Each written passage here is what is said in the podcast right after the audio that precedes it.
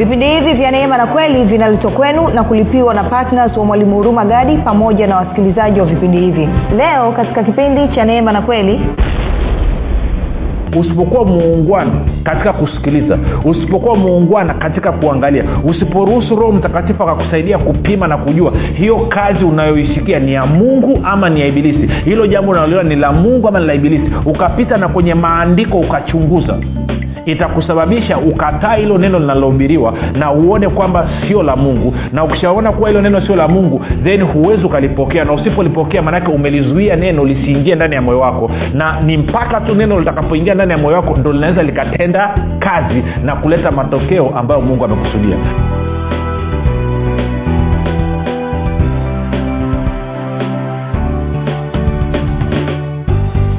popote pale ulipo rafiki ninakukaribisha katika mafundisho ya neema na kweli. Jina langu naitwa hurumagadi ninafuraha kwamba umeweza kuungana nami kwa mara nyingine tena ili kuweza kusikiliza kile ambacho bwana wetu yesu kristo ametuandalia kumbuka tu mafundisho ya neema na kweli yanakuja kwako kila siku muda na wakati kama huu yakiwa yana lengo la kujenga na kuimarisha imani yako wewe unayenisikiliza ili uweze kukua na kufika katika cheo cha kimo cha utimilifu wa kristo. Kwa lugha nyingine ufike mahali uweze kufikiri kama kristo uweze kuzungumza kama kristo na uweze kutenda kama kristo kumbuka rafiki kufikiri kwako kuna mchango wa moja kwa moja katika kuamini kwako. Ukifikiri vibaya utaamini vibaya. Ukifikiri vizuri utaamini vizuri. Hivyo fanya maamuzi ya kufikiri vizuri na kufikiri vizuri ni kufikiri kama kristo na ili uweze kufikiri kama kristo huna budi kuwa mwanafunzi wa kristo. Na mwanafunzi wa kristo anasikiliza na kufuatilia mafundisho ya neema na kweli bibilia inasema wazi kabisa kwamba pasipo imani hawezekani kumpendeza mungu waibrania 116 lakini pia mwenye haki ataishi kwa imani. Hivyo ni lengo la vipindi vya neema na kweli kuhakikisha kwamba kinakujengea uwezo ili mwenendo wako wa kila siku huwe ni mwenendo wenye kumpendeza mungu. Nitoe shukrani za pekee kabisa kwako wewe ambao umekuwa ukisikiliza na kufuatilia mafundisho ya neema kila siku lakini zaidi ya yote umekuwa ukihamasisha wengine waweze kufuatilia na kujifunza kupitia vipindi vya neema na kweli na zaidi ya yote umekuwa ukienda kuwafundisha na kuwashirikisha kile ambacho wewe mwenyewe umejifunza kupitia vipindi vya neema na kweli.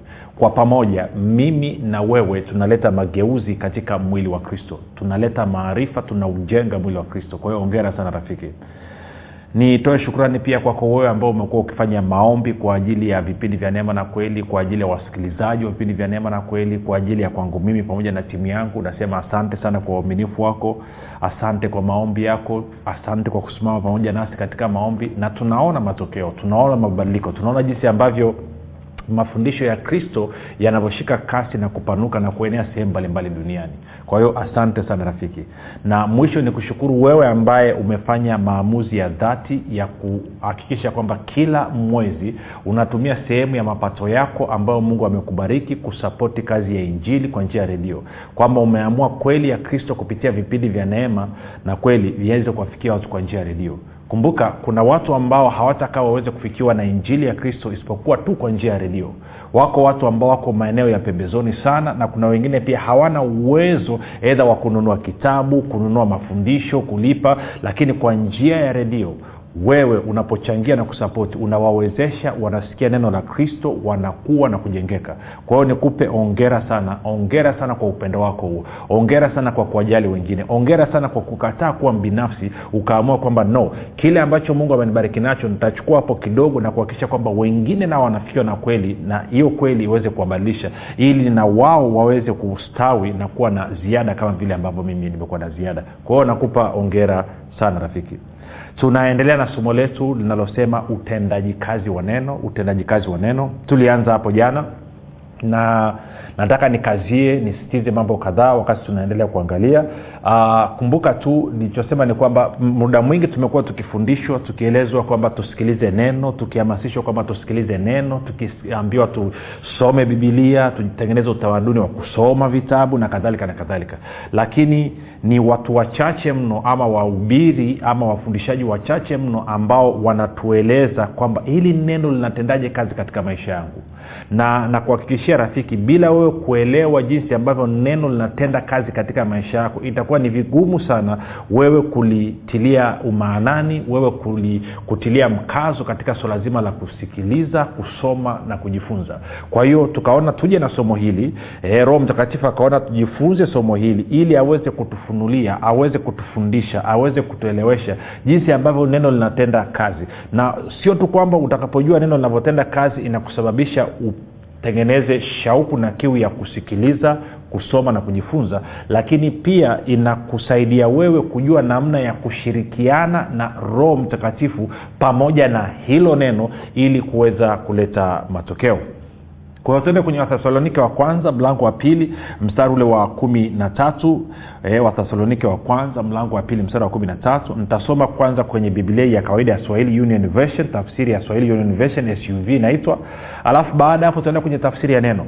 Anasema kwa sababu hiyo mimi eh, sorry anasema kwa sababu hiyo sisi nasi huyu ni paulo anazungumza twamshukuru mungu bila kukoma kwa kuwa mlipopata lile neno la ujumbe la mungu mlilolisikia kwetu mlilipokea si kama neno la wanadamu bali kama neno la mungu na ndivyo lilivyo kweli kweli litendalo kazi pia ndani yenu ninyi mnaoamini kwa nisome kwenye tafsiri ya neno sio kwenye tafsiri ya neno anavyosema.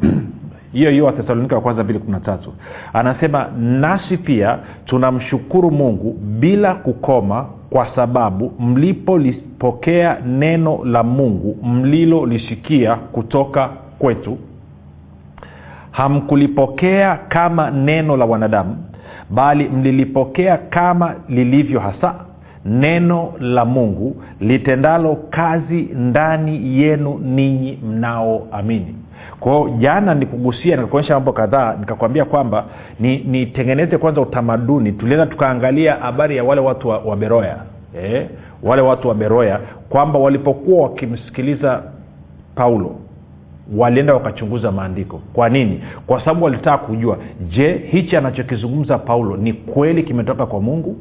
Je kuna uthibitisho wa maandiko ambayo inaunga mkono hili jambo ambalo paulo analizungumza? Na walipoona maana yake ni kwamba wakalipokea. Kwao unapopokea neno kwamba yes nimethibitisha kwamba neno hili linatoka kwa mungu ukalipokea ukilipokea kama neno la mungu linasababisha hili neno lianze kutenda kazi ndani mwako tunakwenda sawasawa sasa twende tutarudi hapa kwenye wathesalonika wa, wa, wa kwanza mlango wa pili. Lakini nataka tukasoma ile stori ya beroa tuliangalia jana nataka tuiangalie tena. Twende kwenye e, matendo ya mitume. Matendo ya mitume kumi na saba. Alafu uh, mstari kama ule wangapi mstari wa kumi. Mstari wa kumi. Matendo ya mitume kumi na saba mstari wa kumi hadi wa kumi na mbili. Anasema hivi mara hao ndugu wakawapeleka paulo na sila usiku hata beroya nao walipofika huko wakaingia katika sinagogi la wayahudi. Watu hawa walikuwa waungwana kuliko wale wa thesalonike. Kwa kuwa walilipokea walilipokea msiziro neno kupokea walilipokea lile neno kwa uelekevu wa moyo ama kwa unyenyekevu wa moyo. E, wakayachunguza maandiko kila siku waone kwamba mambo hayo ndivyo yalivyo. Sasa tende kidogo. Anasema hawa watu wa beroya walipo walipomsikiliza paulo pamoja na kwamba kitu ambacho alikuwa anakizungumza kilikuwa ni kigeni katika masikio yao walikuwa nini? Wanasema walikuwa ni watu wenye unyoofu wa moyo uelekevu wa moyo. Kwa maana kwa maana walikuwa wanafundishika. Kwao hawakukataa lakini pia hawakukubali moja kwa moja. Ila walisikiliza waka nakili ama wakanukuu wakaandika kile ambacho paulo alikuwa anakizungumza alafu wakaenda kwa mda wao wenyewe wakaanza kuchunguza maandiko. Mstari na moja anasema watu hawa walikuwa waungwana kuliko wale wa thesalonike kwa kuwa walilipokea lile neno kwa uelekevu wa moyo wakayachunguza maandiko kila siku wakayachunguza maandiko kila siku waone kwamba mambo hayo ndivyo yalivyo. Je ni kweli chi paulo anachotueleza? Je anaposema kwamba huyu yesu wa nazareti ndiye kristo aliyezungumzwa katika maandiko ndiye kristo ambao manabii walikuwa wakizungumza habari zake kwamba amekuja sasa amekufa amefufuka na kwamba sasa ufalme wa mungu umefika na kwamba sasa kufufuliwa kwa wafu kumefika na sasa roho mtakatifu. Je ni kweli hichi kitu ambacho anakizungumza? Kwa hiyo pamoja na kwamba ilikuwa ni jambo geni lakini hawakupinga lakini pia hawakukubali moja kwa moja. Walisikiliza alafu wakaenda kwenye maandiko. Wakaanza kupitia wakaanza kuchunguza. Sasa hii ndio tabia ambayo mkristo alitakiwa awe nayo. Nimeshaona nizungumze ni kidogo. Tunaangalia kwa mfano uh, kwenye magrupu haya. Tuna grupu linaitwa mwanafunzi wa kristo liko katika whatsapp na lingine liko katika telegram. Tunatuma mafundisho haya. Kuna watu wamejiunga alafu wanapoanza kusikiliza kwa kuwa wanasikia kitu kiko tofauti na wao wanavyofahamu kiko tofauti na wao walivyozoea wanafanya nini? Badala ya kusikiliza na kunukuu kwenye karatasi alafu kupita kwenye bibilia na kuchunguza kama hicho kinachosemwa ni sahihi ama sio sahihi wanafanya nini? Wana left.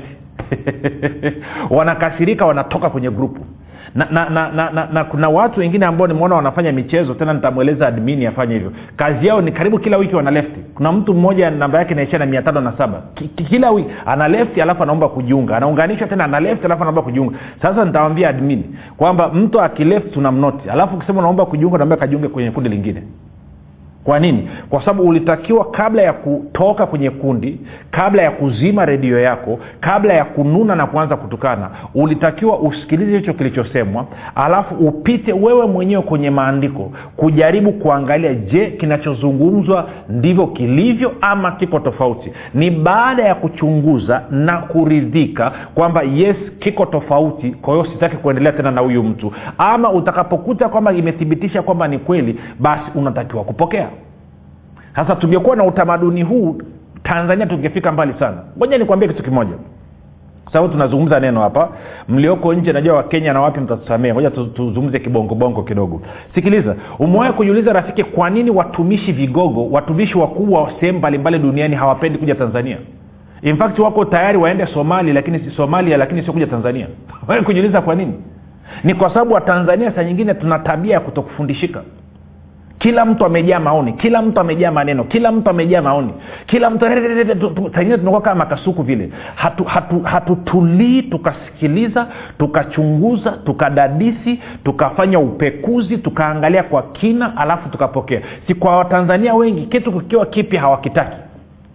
Mpaka waone wenzao wamekipokea wamekifanyia kazi wanapata matokeo na wao ndo wanakuja kukurupuka wanaingia. Hivi vitu viko wazi kabisa. Vitu viko wazi kabisa eh? sasa lazima tujenge utamaduni. Na nilikuwa nazungumza miaka mingi iliyopita nikawa nimekwenda shule uganda. Nilivyofika uganda miaka ya tisini wakati nimeenda chuo kikuu alafu nikakuta wanabiashara ya bodaboda. Kwao nilivyorudi tanzania likizo nikaanza kueleza ndugu jamaa na marafiki pale arusha kwamba jamani kuna biashara ya pikipiki kule uganda wanaita bodaboda. Kwa watu wanaokaa kwa mfano maeneo ya ilboru maeneo ya mianzini watu wa arusha wanajua nazungumzia wakati sehemu gani.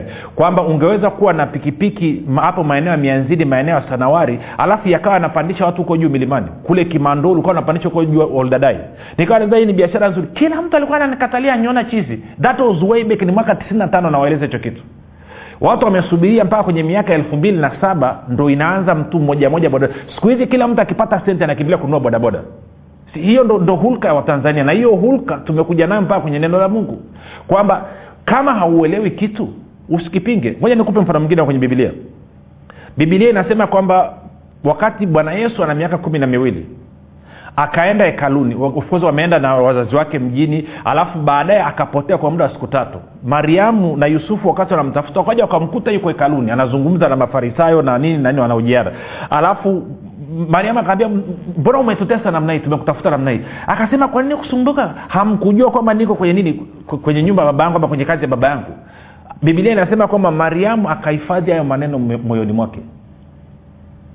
Lakini sio huyo tu. Ukirudi kwenye agano la kale una yakobo mtoto wake yusufu yusufu ameota ndoto ameota kwamba kuna jua kuna mwezi na kuna nyota kwamba nyota kumi na moja zimemsujudia pamoja na jua na mwezi. Akawaeleza baba yake akaeleza na ndugu zake. Bibilia inasema baba yake akamkaripia kwa sababu ndugu zake walikasirika sana. Inamaana wewe unasema kwamba sisi tutakusujudia? Baba yake akamkemea lakini bibilia inasema kwamba yakobo akahifadhi hayo maneno moyoni mwake. Theni miaka mingi baadaye imekuja kutokea wakati ndugu zake wanaenda kusujudu kweli si yule mzee anakumbuka kile ambacho kilitokea ile ndoto. Kwao saa nyingine ndomana nawambiaga tu ukiwa unajifunza ukasikia kitu kipya usiwe na tabia tu ya kukataa na kutukana na kupayuka. Sema hichi kitu sikielewi. Lakini ngoja nikihifadhi pembeni kwenye kona ya moyo wangu mahali kwenye kumbukumbu zangu. Alafu labda huko mbele nitakuja kukielewa. Labda huko mbele kitakuja kuwa na mantiki. Sasa hivi hakina mantiki kwenye kichwa changu tunakwenda sawasawa rafiki. Huo ndo utamaduni wa mtu. Si hiyo ndo tunasema kwa kiingereza teachable spirit. Huyo ndo mtu ambaye ana roho ya kufundishika. Sasa kwa bahati mbaya sana watu wengi hawana kitu. Kwa hiyo watu wa beroya walifanya hivyo. Kwao nachotaka kusema nini rafiki? Nataka kusema kitu hichi kwamba unaposikiliza neno la mungu mtu anafundisha mahali popote. Sikiliza. Ndio maana kwa mfano nichukue mimi. Mimi nafundisha wengi wanasema mwalimu anafundisha neema true. Anafundisha injili ya kristo kweli kabisa na nawafundisha watu wasifuate torati. Kwa sababu torati iliishia yesu alipokuja.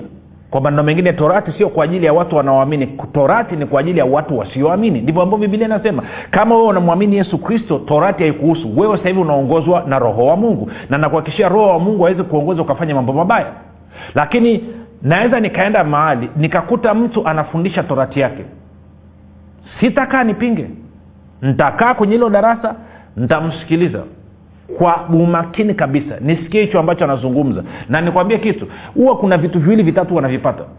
Kwa sababu gani? Anavyofundisha wakati anapiga torati yake roho ananyoesha anaambia hichi kitu kiko hivi katika gano jipya. Hichi kitu kiko hivi katika gano jipya. Kwao si, sikae tunaanza kumbishia yule mtu tunaanza kubishana tunaanza kuvurugana tunaanza kuna... na wengine na marafiki zangu mimi sasa hivi ni wachungaji watumishi wanafundisha torati na tukikutana wanakaa wanaanza kunipiga funuo zao za kitorati torati. Na nyamaza kimesibishani nao. Kwa sababu najua tukianza kubishana hatutakaa tufike mahali popote. Kwao nakaa nawasikiliza na tabasamu naambia he umenielewa? Naambia tu nakusikiliza nakusikiliza manake hapo maanake ni kwamba sikubaliani naye. Lakini pia sitaki kumvunja moyo. Lakini pia najua hanipi nafasi ya mimi kumfundisha na kumletea kweli ya kristo. Kwa hiyo ili nini? Ili tusiharibu uhusiano. Sikiliza kama inamsaidia hiyo torati aendelee nayo ni, ni bora mbichi kuliko iliyooza. Of course tungependa achane na torati ili aweze kufaidi neema ya kristo na roho wa kristo aweze kutenda kazi katika maisha yake. Lakini kama hiyo torati inamsaidia ni bora hiyo torati kuliko akarudi kilabuni. Bora hiyo torati kuliko akarudi kwenda kupiga ramli. Ni bora hiyo torati. Kwa hiyo unafanya nini? Unamsikiliza umbishii unasema ya hapa amekosea hapa neno liko hivi neno liko hivi liko basi. Lakini sio unakurupuka tu unapinga. Sasa baada ya kusema hayo ntarudia tena kusoma mstari wa kumi na moja mpaka wa kumi na mbili kwenye matendo ya mitume kumi na saba. Anasema hivi watu hawa walikuwa waungwana. Kwao maanaake lazima ujifunze kuwa muungwana unapomsikiliza mwingine. Anasema watu hawa walikuwa labda niseme kitu hichi. Ndio maana kuna watu ambao nimewafundishaga mafundisho ya kristo wakaanza kupata ufunuo wakaanza kuelewa gano jipi linavyofanya kazi. Mara nyingi huwa wanaanza kuona makosa yanayofanyika katika uh, uh, uh, makanisa ambayo wako. Kwamba mafundisho ya yaliyoko pale ni mafundisho yaliyojikita na kuegemea zaidi kuliko kuegemea neema. Msukumo unakuja kwamba ngoja nianze kukosoa. Na swala langu huwa liko hivi usifanye hivyo rafiki. Kwa nini? Kwa sababu huko kwenye kanisa la mtu mwingine huyo mchungaji wako ama mtume na nabii amepewa maono na mungu na anayatekeleza kwa kadiri anavyoweza.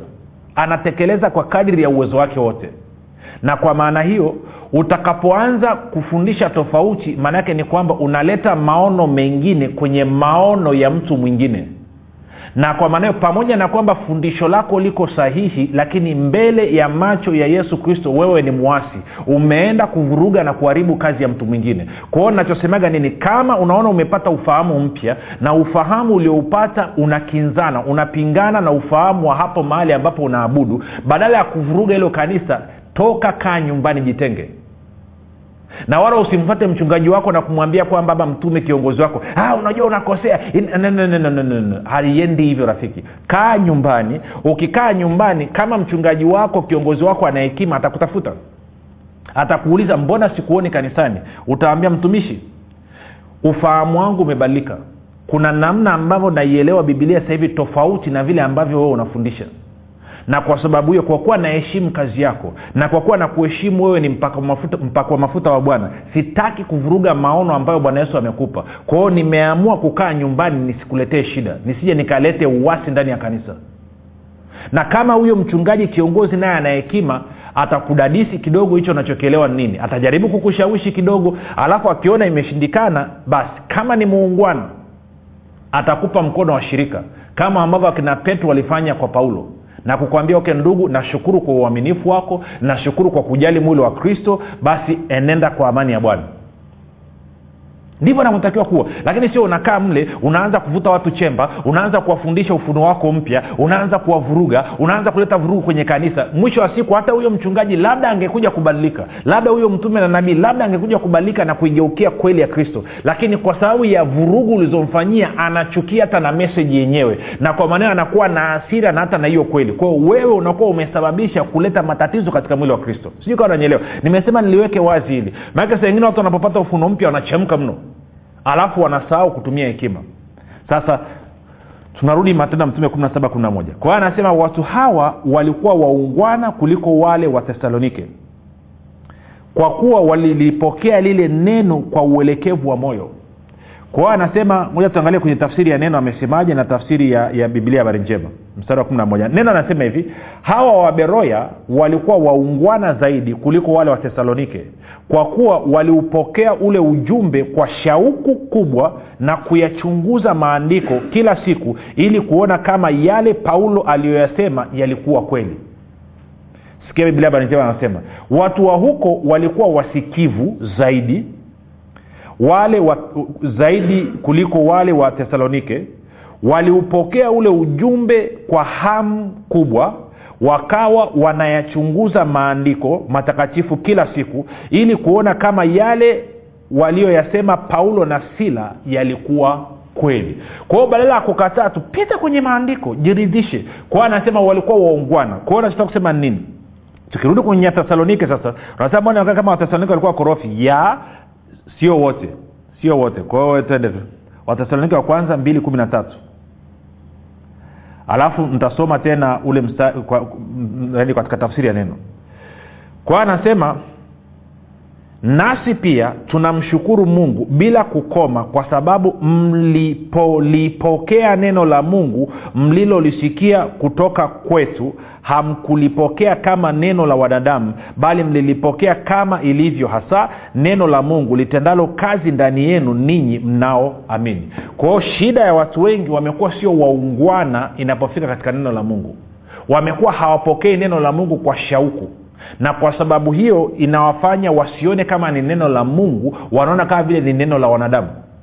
Okay unadhani kwa nini saa nyingine anapotokea mtumishi ama mtendakazi wa kristo akaanza kuleta fundisho ambalo liko tofauti na lilivyozoeleka katika kanisa?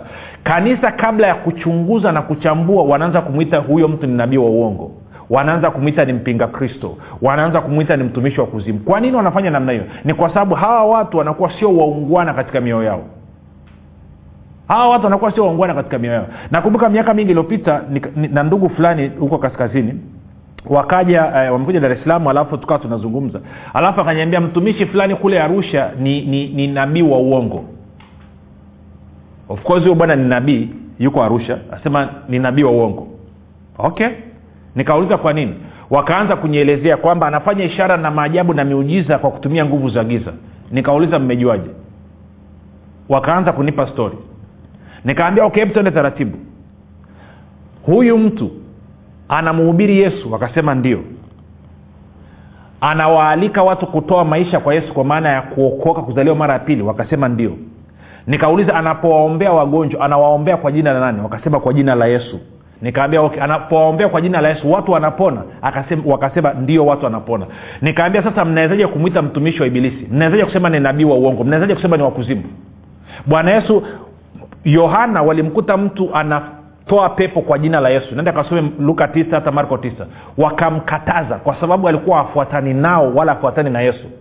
Bwana yesu akasema msimkataze. Hakuna mtu anayeweza kufanya muujiza kwa jina langu alafu akageuka akanikana alafu akasema anayekusanya pamoja nami yu upande wetu. Asiyekusanya pamoja nami yu kinyume chetu. Sasa huyu nabii huko arusha anahubiria ana, ana watu watu wanaokoka watu wanatoa maisha yao kwa yesu watu wanaombea kwa jina la yesu wanapona. Alafu mnamwita mtumishi wa kuzimu mnamwita nabii wa uongo mnamwita ibilisi sababu tu anafanya ishara maajabu na miujiza. Kwani hiyo ishara maajabu na miujiza anawapeleka wapi?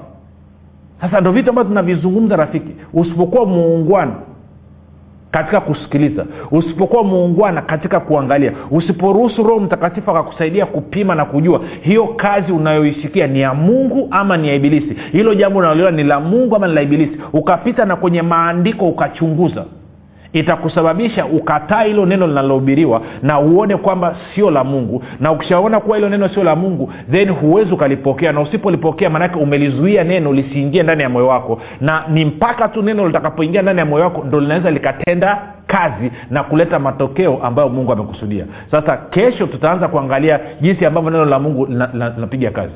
Lakini leo nitoe nafasi kwa wale ambao wangependa kutoa maisha yao kwa yesu kristo. Nasema nimeanza kujua sasa nataka kuanza kuliheshimu neno la mungu. Hatua ya kwanza ni kumpokea yesu kristo ambaye ni neno mwenyewe. Sema mungu wa mbinguni nimesikia habari njema. Naamini yesu kristo kuwa ni mwanao kwamba alikufa msalabani ili aondoe dhambi zangu kisha akafufuka ili mimi niwe mwenye haki. Nakiri kwa kinywa changu ya kuwa yesu ni bwana. Bwana yesu ninakukaribisha katika maisha yangu. Uwe bwana na mwokozi wa maisha yangu. Asante kwa maana mimi sasa ni mwana wa mungu. Rafiki nakupa ongera kwa hayo maombi mafupi. Karibu katika familia ya mungu. Ninakukabidhi mikononi mwa roho mtakatifu ambako ni salama naye atakutunza mpaka siku ile ya bwana. Basi mpaka hapo tumefika mwisho. Tukutane kesho muda na wakati kama huu. Jina langu naitwa huruma gadi na yesu ni kristo na bwana.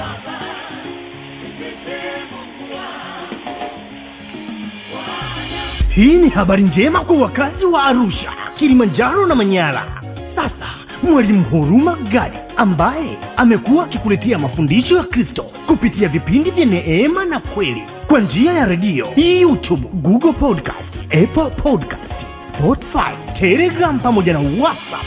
Anapenda kukujulisha kuwa sasa unaweza kushiriki ibada iliyojaa nguvu ya roho mtakatifu na kweli ya kristo. Ibada hizi zitafanyika katika ukumbi wa baoba uzima house uliopo chama tengeru jijini arusha. Kumbuka ibada hizi zitafanyika siku ya jumapili kuanzia saa tatu kamili za asubuhi hadi saa saba kamili za mchana ambapo utafunuliwa kweli ya kristo katika nguvu za roho mtakatifu wagonjwa watahudumiwa na kupokea uponyaji. Wenye vifungo watafunguliwa na kuwekwa huru. Na kwa siku za jumatano ni ibada ya ushirika mtakatifu pamoja na maombezi. Itakayoanza saa kumi na dakika thelathini za jioni hadi saa kumi na mbili na dakika thelathini za jioni. Ili kushiriki ibada hizi fika katika ukumbi wa baba uzima hausi uliopo chama tengeru au kwa mawasiliano zaidi piga simu nambari sifuri saba sitini na nne mia tano mia mbili arobaini na mbili au sifuri saba nane tisa mia tano mia mbili arobaini na mbili au sifuri sita saba tatu mia tano mia mbili arobaini na mbili. Kumbuka ni kweli unayoijua ndiyo itakayokuweka huru,